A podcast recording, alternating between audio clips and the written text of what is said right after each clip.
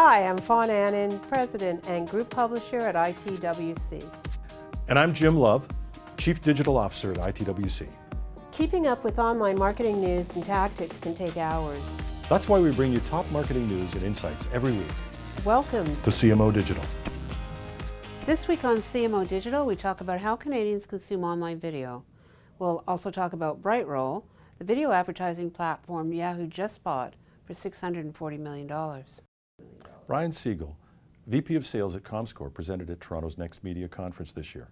Comscore, being the leader in measuring digital media, their presentation compared how Canadians consume digital media versus the rest of the world. Well, good to know. We're ahead of the trend in some areas and lagging behind in others.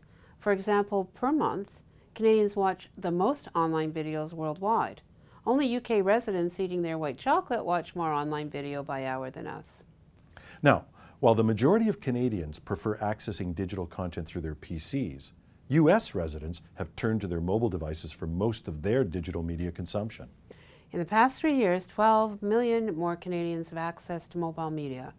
That compares to the US number, which has grown by 60 million in the last three years. And today, there are 18 million smartphone users in Canada and 115 million smartphone users in the United States. And these numbers are still growing. ComScore found Canadians ages 25 to 34 watch the most online video. Canadians over 55 are watching more online video as well. Young Canadians prefer consuming digital media on their smartphones. They represent the biggest portion of the market at 44%. Older Canadians such as myself, prefer consuming their media on tablets. 67% of tablet owners in Canada are ages 35 and older. Brian Siegel thinks we're in a post-PC world where the audience engages across a lot of different platforms, and these platforms will only get more fragmented. In other news, Yahoo Inc. just bought Brightroll for $640 million. Brightroll is a platform for video advertising. Their programmatic ad buying software is already used by 87 of Ad Age's top 100 U.S. advertisers. Now, online video advertising is more complicated than on traditional broadcast television. It's fragmented across thousands, maybe millions of apps and sites. Video is one of the four pillars of Yahoo's business strategy, along with mobile, social, and native advertising. And Yahoo's CEO Marissa Mayer says Brightroll is the solution for marketers who want to build online video advertising across many sites in fewer, simpler transactions. Yahoo's Scott Burke said Yahoo would be combining its ad inventory with Brightroll's programmatic ad platform. However, they'll still be working with non-Yahoo publishers. This could be good for marketers if it gives them more options for their ad buying.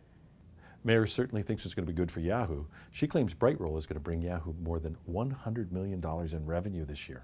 She also said she expects Tumblr, which Yahoo bought for more than 1 billion, to become a $100 million business next year.